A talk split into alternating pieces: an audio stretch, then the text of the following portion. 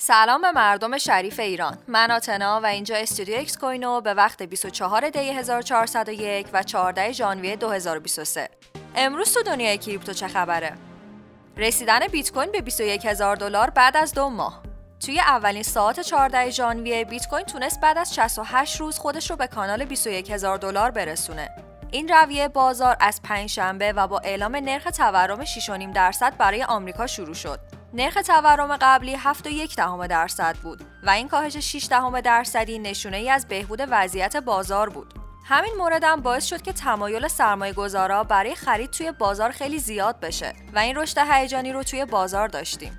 استفاده از استیبل کوین ها به عنوان جایگزین دلار در برزیل طبق گزارش هایی که منتشر شده، برزیلی ها با هدف محافظت از دارایی هاشون در برابر نوسانات بازار و شرایط اقتصادی، تمایل زیادی به استیبل کوین ها پیدا کردند و در دو ماه آخر سال 2022 شاهد افزایش چشمگیر حجم معاملات استیبل کوین ها بودیم. یکی از دلایل این اتفاق روی کار اومدن دولت جدید و عدم اطمینانیه که می‌تونه به دنبال داشته باشه و مردم تمایل دارن دارایی هاشون رو به واسطه استیبل کوین ها به صورت دلاری ذخیره کنن. تعدیل کارمندان blockchain.com کارگزاری رمزارزی blockchain.com قصد داره که 28 درصد از کارمندانش رو اخراج کنه.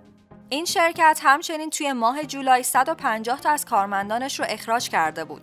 دلیل اصلی این کار هم وام های 270 میلیون دلاریه که به صندوق سرمایه گذاری شکست خورده Three Arrows Capital داده.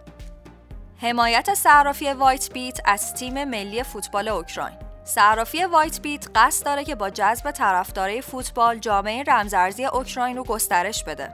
این صرافی اروپایی که ریشه اوکراینی داره تا سال 2026 اسپانسر رسمی این تیم خواهد بود. طی این دوره این صرافی قصد داره که رویدادهای سرگرمی و آموزشی مختلفی رو برای کسایی که می‌خوان درباره بلاکچین بیشتر بدونن برگزار کنه. همچنین مسابقاتی رو برای هواداران توی خانه فوتبال کیف برگزار می‌کنه. ممنون که همراه هم بودین.